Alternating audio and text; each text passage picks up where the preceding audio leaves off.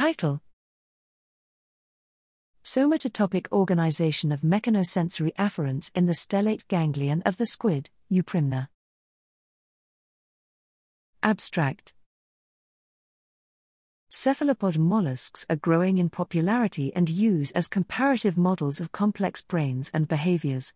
Although the gross anatomy of their central and peripheral nervous systems have been well characterized for decades, there is still very limited information about the diversity of cell types in each ganglion or lobe, their arrangement, or their network properties.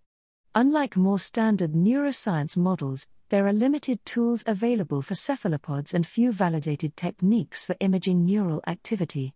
Here, Lith calcium imaging in a reduced preparation of the stellate ganglion and mantle tissue reveals mechanosensory afferents and interneurons, which are arranged somatotopically in the ganglion. Retrograde labeling from stellate nerves confirms that neurons sending axonal projections to distinct dermatomes are organized in roughly oblong clusters along the dorsal side of the ganglion.